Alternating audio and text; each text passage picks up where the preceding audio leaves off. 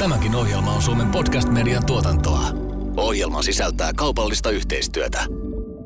Hannu Medina, koetko kuuluvas homona vähemmistöön Suomessa vai tarvitseeko homoseksuaaleista edes puhua vähemmistönä? No kyllä mä ehdottomasti kuulun vähemmistöön, että homoja on vähemmän kuin heteroja.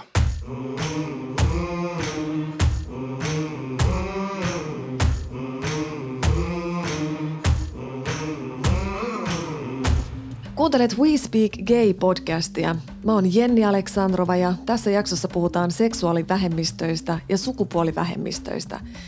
Asiantuntijana ohjelmassa on We Speak Gay-yhteisön isä Hannu Medina.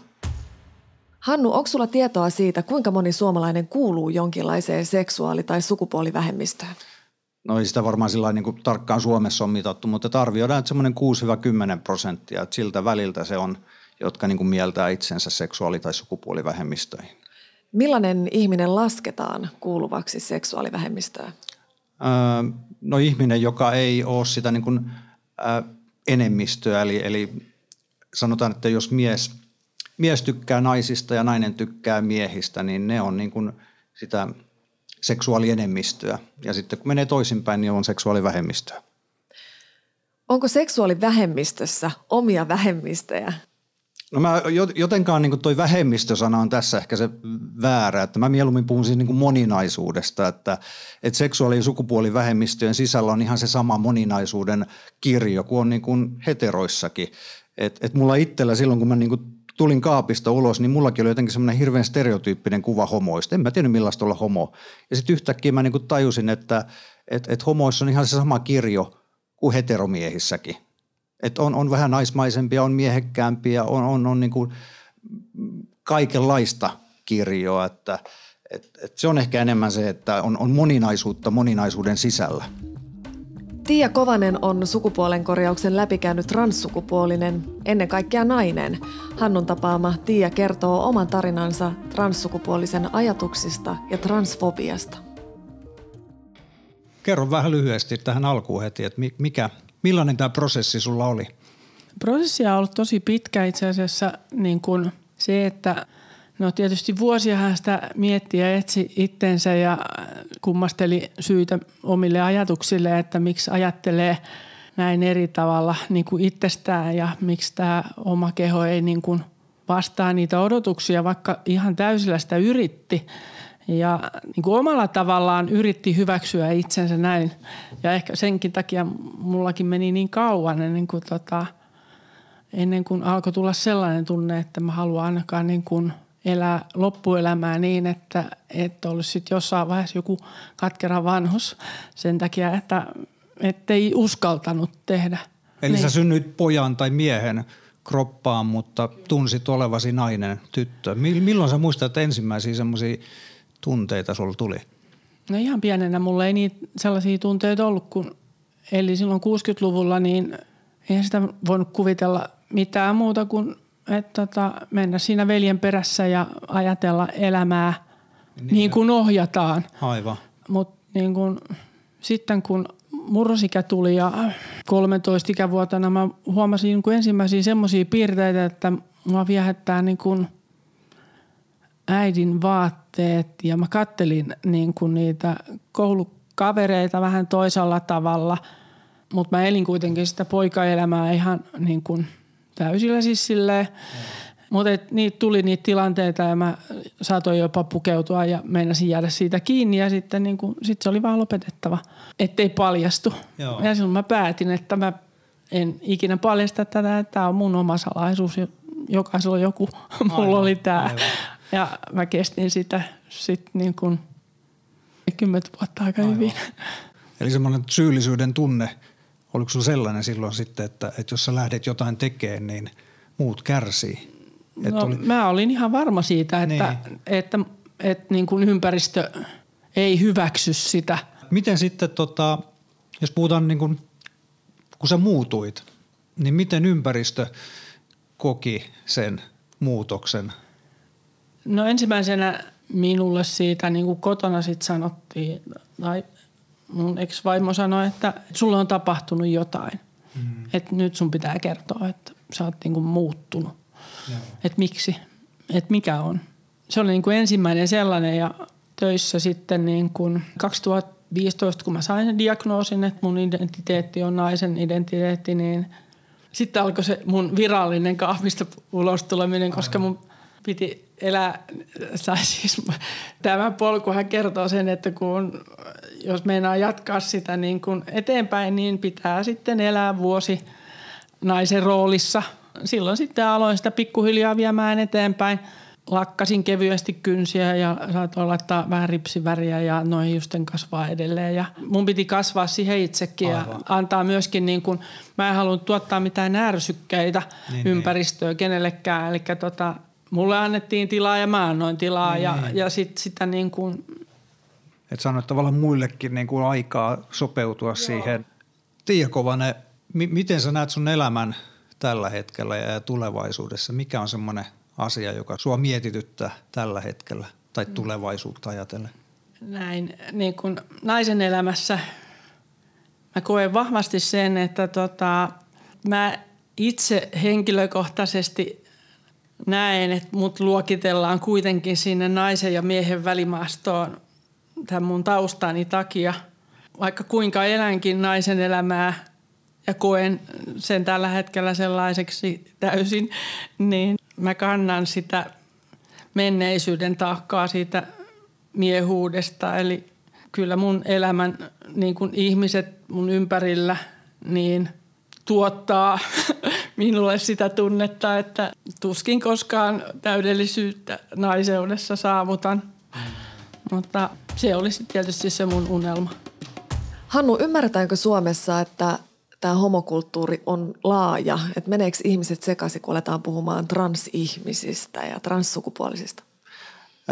No kyllähän nämä termit on aika, aika vaikeita ja sen takia on niin tärkeää, että näistä asioista puhutaan, että – et, et, jos puhutaan niin sateenkaariyhteisöstä ehkä enemmän kuin pelkistään homoista, niin ää, siellä sisälläkään kaikki ei ihan ymmärrä, mikä on transsukupuolisen kokemus identiteetistä tai, tai saati sitten kun ruvetaan puhumaan niin kuin muun sukupuolisesta, jotka ei ole olevansa miehiä eikä naisia, jotain siltä väliltä tai kumpaakin. Sä olit Pride-viikolla luennoimassa Varmassa tästä sun omasta tarinasta. Minkälaisia reaktioita sä sait sieltä? No, tosi positiivisia. Se, että näinkin avoimesti, kun mä puhun näistä asioista ja varsinkin vielä ehkä niin kuin mies, niin siihen ei oikein totuttu ehkä. Että, että mä sain hirveästi halauksia, kun mä tavallaan tulin heille kaapista ulos. Myös miehiltä? Kyllä, kyllä. Se oli upeata. Tämän jakson lopussa keskustelemme homoudesta ja työelämästä – Keskinäinen työeläkevakuutusyhtiö Varma on Suomen suurin yksityinen sijoittaja ja suurimpia työeläkevakuutusyhtiöitä. Varman viestintä, vastuullisuus ja HR-johtaja Katri Viippola jutteli Hannu Medidan kanssa siitä, miten työelämässä otetaan seksuaalivähemmistöt huomioon, vai otetaanko? Hei Katri, sä oot vakuutusalalla toiminut nyt aika pitkään. Mä aina puhun siitä, että tässä joutuu tekemään tietynlaisia oivalluksia, niin, niin miten sä, kun puhutaan seksuaali- ja sukupuolivähemmistöstä työyhteisössä, niin millainen oivallus sulla tuli siitä, että hei tämä asia on tärkeä, tästä pitää puhua, tästä pitää keskustella? Mun pitää tunnustaa sulle, että mä luulen, että mulla kävi sama moka, mikä käy suurimmalla osalla suomalaisia johtajia. Eli mä olin ajatellut niin, että kaikki ajattelee niin kuin mä ajattelen tästä asiasta. Eli kun mulla on ystäväpiirissä – seksuaali- ja sukupuolivähemmistöihin kuuluvia ihmisiä ja, ja tota, en ajattele heitä sen siitä lähtökohdasta, vaan ajattelen heitä sellaisina kuin he, tyyppeinä, kun he ovat mun elämässä. Aivan. Niin mä olin jotenkin ajatellut, että ei tässä tarvitse erikseen keskustella. Sitten reilu vuosi sitten mä olin mukana valmistelemassa erästä paneelia ja mä tajusin, että, että itse asiassa HR-johtajana mun pitää kantaa vastuuta siitä, että tästä asiasta aletaan keskustella, koska ei voi, ei voi niin tavallaan ajatella, että enemmistö määrittelee, onko tämä asia meillä kunnossa. Et jos sä sanot Hannu mulle, että se joudut joka päivä työtilanteissa pohtimaan, että pitääkö mun tulla taas kaapista tai voinko mä tulla kaapista. Sä joudut käyttämään energiaa siihen, että tuunko mä nyt tälle ihmiselle, millä lailla mä tuun vai tuunko mä ollenkaan. Ja nämä on sellaisia asioita, mitä ehkä niin kuin heteron ei ikinä tule mieleenkään, että – tällaiseen asiaan joku joutuu käyttämään aikaansa ja energiansa. Kerro Hannu mulle, että miten paljon ihmiset itse asiassa joutuu olemaan edelleen kaapissa? Eli kuinka paljon äh, seksuaali- ja sukupuolivähemmistön edustajista, niin kuinka monella heillä on erikseen työminä ja toisaalta sitten se henkilökohtainen privaattiminä? No ensinnäkin voidaan sanoa, että, että nuorena ja opiskelijamaailmassa moni on avoimesti tullut kaapista ulos, mutta, mutta se on ihan tutkittua tietoa, että moni menee takaisin kaappiin, kun he siirtyy työelämään. Eli he tavallaan leikkaa omaa niin, potentiaalia. Niin, eli tavallaan niin kuin se, se niin kuin elämä, jota on lähdetty elämään, niin sitten jotenkin koetaan, että, että sitten kun mä menen työelämään, niin sitten se on vaan se työ minä ja sillä mun niin kuin henkilökohtaisella elämällä ei ole, ole mitään merkitystä. Että kyllä se on hyvin yleistä. Ja mä muistan silloin, kun mä jäin muutama vuosi sitten työttömäksi ja, ja lähdin hakemaan töitä, niin tosi moni mulle sanoi, ihan niin kuin niin sanottu homoystävä, niin. että tästä asiasta sun ei kannata puhua. Että Eli sä on sait sen neuvon Kyllä, oikein, kyllä. Ja mä itsekin olin niin kuin ihan ihmeissäni, että pitääkö mun nyt tällainen asia niin uudelleen jotenkin laittaa piiloon ja kaappiin. Sen takia me tarvitaan sitä julkista puhetta, jotta me alettaisiin tunnistaa työpaikalla niitä esteitä, joita me rakennetaan. Se ei välttämättä, mutta täytyy olla sillä niin kuin nyt reilu suomalaista työelämää kohtaan, että se ei välttämättä ole millään lailla tietosta. Ei siellä työpaikoilla välttämättä tietoisesti ole rakennettu ei, sellaista ei, ilmastoa, että meillä mieltä. sä et voi tulla omana itsenäsi töihin, vaan, vaan siinä on ehkä jotain semmoista niin kuin perisuomalaista, että mä ajatellaan jotenkin vaan, että nyt vaan kun pidetään tämä tämmöisellä asialinjalla tämä homma eikä lähdetä liikaa näistä puhumaan. Tässä se suurin haaste on se, että opitaan uusi kieli, että, että tavallaan ne heterot uskaltaa puhua asioista, koska kun puhutaan homoseksuaalisuudesta, niin helposti se aina yhdistetään vaan niin kuin seksiin ja siihen, mitä tapahtuu mm. sun makuuhuoneessa. Ja silloinhan se menee mm. niin kuin ihan väärille urille. Et mä muistan joskus, kun mä kävin itse terapiassa, niin – terapeutti mulle sanoi, että uskonto ja, ja homoseksuaalisuus on vähän sama asia. Että kun joku sanoo, että mä oon uskovainen ja ajatellaan, että sen elämässä ei ole mitään muuta kuin Jumala. Niin mm. homoseksuaalisuus on vähän sama asia. Että kun joku sanoo, että mä oon homo, niin ihmisillä ensimmäisenä tulee mieleen, että mitä ne tekee siellä makkarissa peiton alla. Mun mielestä toi sanasto on itse asiassa aika tärkeä Kyllä. juttu. Ja, ja tota, mä oon huomannut, nyt kun näitä asiaa on lähtenyt keskustelemaan meilläkin, niin tota, mä oon huomannut, että itse asiassa seksuaalisuuteen liittyy tosi paljon sanastoa ja valtava kirjo erilaisia niin kuin seksuaalisuuden suuntauksia. Ja sitten kun niihin lähtee uppoutumaan ed- ene- enemmän ja syvemmälle, niin tajuaa, että itse asiassa tämä on, on todella upottava suo, koska saattaa Kyllä. olla, että nyt kun mä lähden tätä puhumaan, niin mä saatan käyttää ihan vääriä termejä. Mokaaks mä? Me ollaan We Speak Gay podcastissa ja se on tavallaan niin kuin uusi kieli, joka meidän pitäisi oppia. Et ihan samalla lailla kuin suomalaisille aina sanotaan, että tärkeämpää on se, että sä vaan puhut, mm. kuin se, että sä pelkäät virheitä. Niin mun mielestä tässä on ihan sama asia, että tärkeämpää on se, että asiasta puhutaan, koska silloin se on olemassa. Jos ei siitä puhuta, niin silloin on vähän semmoinen olo, että tätä asiaa ei ole edes olemassa. Joo. Tämä on itse asiassa yksi syy sille, minkä takia kun me ollaan lähdetty varmassa tätä asiaa edistämään, niin me ollaan muun muassa järjestetty meidän henkilöstölle koulutuksia. Joo. Ja tota, Hesetä on ollut meidän kanssa niitä koulutuksia vetämässä ja, ja tota, me ollaan paljon käyty siellä myös tätä sanastoasiaa. Ja sen valmennuksen aluksi me ollaan aina sanottu, että hei, nyt saa puhua, niin kuin käyttää sitä kieltä ja niitä sanoja, jotka osaa. Ja, ja tota, ei tarvitse olla huolissaan siitä, että, että meneekö tämä nyt ihan täysillä kerrasta nappiin. Ja, ja tota, voi myös kysyä niitä kysymyksiä, mitä, mitkä vähän pelottaakin ja jännittää ja mitä ei ymmärrä. Katri Viippola, sulla on pitkä kokemus ja tausta myös HR-puolelta, eli, eli henkilöstön hyvinvoinnista. Miten sä näet tämän asian teillä, miten tämä lisää hyvinvointia varmassa? Ehdottomasti se lisää hyvinvointia, kun ihminen voi käyttää koko potentiaaliaan työssä.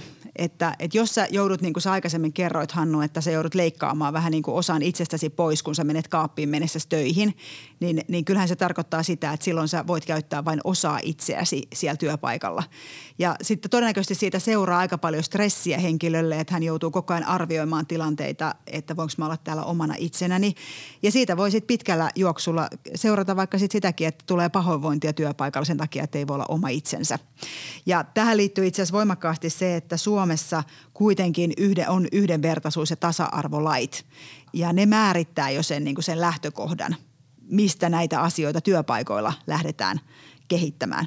Ja usein ajatellaan, että all right, yes, HR ja henkilöstöedustajat on YT-ryhmässä laatinut tasa-arvo- ja yhdenvertaisuussuunnitelman, jees, tämä homma on nyt paketissa. Mm-hmm. Ja, ja tota, näin ei ole, eli, eli se suunnitelma ei ole vielä yhtään mitään. Se on vasta aie. Ja nyt me tarvitaan työpaikoille niitä tekoja. Joo. Ja juuri sen takia, että ei kävisi niin, että me ollaan näissä työkyvyttömyystilanteissa, kun henkilö kokee niin valtavan ahdistavaksi sen, että hän ei voi olla oma itsensä siellä työpaikalla, jossa se työ saattaa sinänsä olla tosi kiinnostavaa ja, ja siihen on paljonkin imua, mutta sitten ei pystykään käyttämään sitä kaikkea potentiaalia. Paljon puhutaan tämmöisestä kuin pinkkipesu, eli, eli käytetään jotain tiettyä viestintää vaan, että kosiskellaan tätä kohderyhmää. Niin miten sä näet, että te vältytte siltä semmoiselta mm. imagolta tai semmoisilta viestinnältä? Nyt saat ihan asian ytimessä, koska mä oon ehkä vähän pannut itsekin merkille, että, että monet firmat kyllä on valmiita niin kuin isostikin vaikka markkinointikampanjoissa lanseeraamaan sen, että me olemme mukana Prideissa. Mutta sitten mä en kuitenkaan kuule, tai mä en esimerkiksi sosiaalista mediasta huomaa, että siellä organisaation sisällä tehdään tekoja – Eli mun mielestä silloin se on, se on pinkkipesua, että me vaan markkinoinnillisesti kerrotaan, että jees, me halutaan toimia seksuaali- ja sukupuolivähemmistöjen eteen. Se on tosi tärkeä teko jo, se on jo niin kuin kannanotto asian puolesta. Mutta se ei tarkoita todellakaan, että sen organisaation sisällä olisi käyty vielä minkäänlaista keskustelua tästä asiasta. Mm. Jos ajatellaan tätä yhteisöä, seksuaali- ja sukupuolivähemmistöt, niin, niin moni kokee sen – hieman loukkaavan, että moni yritys tekee sen Pridein aikana. Mutta jos ei se näy millään tavalla yrityksen toiminnassa, viestinnässä, ää, miten arvoista puhutaan konkreettisessa toiminnassa, niin kyllä se jää silloin hieman pinnalliseksi. Ja silloin niin kuin se tavallaan kohdeyleisökin miettii, että onko ne ihan oikeasti, onko ne ihan niin kuin aidosti tämän asian puolesta. Katri Viippola, sulla on pitkä, pitkä ura toimittajana, viestintäjohtajana, HR-johtajana. Nyt kun sä oot puhunut näistä seksuaali- ja sukupuolivähemmistöjen asioista, niin onko tullut jotain yllättäviä asioita, jotka, jotka on niin kuin noussut, että oh, tämä onkin näin. Tähän asennoidutaankin tällä tavalla. No itse asiassa oikeastaan on kaksi asiaa, jotka on yllättänyt mut tosi paljon. Ja ensimmäinen yllätys on ollut se, että sellaiset esimiehet, jotka muuten on tosi moderneja ja ne haluaa kehittää työelämää ja niillä on hyvät modernit työelämäkäytännöt, ne on valmentavia esimiehiä, niin ne saattaakin näissä seksuaali- ja sukupuolivähemmistöasioissa olla todella kaapissa – mutta sitten toinen, mikä mut on yllättänyt, on se, että jostain syystä aina halutaan rakentaa vastakkainasettelu. Mm-hmm. Eli jos me nyt panostamme homojen asemaan työelämässä, niin heti välittömästi tulee kysymys, että minkä takia sä näihin homoja, homoja hyysäät ja miksi sä näihin keskityt. Että keskityisit vammaisiin ja keskityisit yksinhuoltajien tilanteeseen työelämässä ja, ja katsoisit vähän, miten maahanmuuttajat saadaan kiinnitettyä työelämään – mun vastaus on, että ei nämä ole pois. Ei niin. se, että mitä me seksuaali- ja sukupuolivähemmistöjen eteen tehdään, niin se ei ole pois näiltä miltään muulta vähemmistöryhmältä. Päinvastoin se, että me panostetaan seksuaali- ja sukupuolivähemmistöihin, me kehitetään meidän työkulttuuria, meidän firmaa siihen suuntaan, missä kaikkien vähemmistöjen on hyvä tehdä töitä yhdessä. Kyllä, toi on totta, koska se on ihan niin kuin maailmalta nähtävissä, että silloin kun tähän kohderyhmään tehdään ää, toimenpiteitä ja, ja viestitään, niin se edesauttaa myös muiden – vähemmistöjen asemaa yrityksissä ja yhteiskunnissa ja maissa, että, että nämä ei millään tavalla sulje toisiaan pois. Samoista arvoista tässä kuitenkin puhutaan ja se on mun mielestä tärkeää, että tässä ei ole kyse seksuaalisuudesta loppujen lopuksi, vaan tässä on kyse arvoista. Jatketaan työelämäkeskustelua. We Speak Gay-podcastin ensimmäisessä jaksossa tapasimme sarjamme yhteistyökumppanin Taksi Helsingin kuljettajan, joka on hetero, mutta ajaa ylpeänä autoa, johon on teipattu sateenkaaritarrat. Keskustelimme viime jaksossa siitä, saako Taksi Helsingin autossa homokyytiä. Hotelli Helkan johtaja Jukka Räisänen on taas johtaja, joka tuli uloskaapista työyhteisönsä edessä. Hotelli Helkan viestinnässä on otettu kantaa moninaisuuden puolesta jo usean vuoden ajan samalla tavalla kuin Taksi Helsinki on tehnyt. Mulla on vieraana tässä Jukka Räisänen, Hotelli Helkan johtaja. Tervetuloa. Kiitos Hannu ja kiitos, että sain tulla tähän? Mulle itselle homous ja homoseksuaalisuus on aika uusi asia sen takia, että mä oon vasta oikeastaan muutama vuosi sitten tullut kaapista ulos, vaikka mä koen olevani nyt täysin homo, niin mä samaan aikaan koen olevani entinen hetero. Tämä on oikeastaan semmoinen asia, kun mä neljä viisi vuotta sitten tulin kaapista ulos, niin multa aina kyseltiin sitä, että kuinka on sä oot tiennyt tästä asiasta.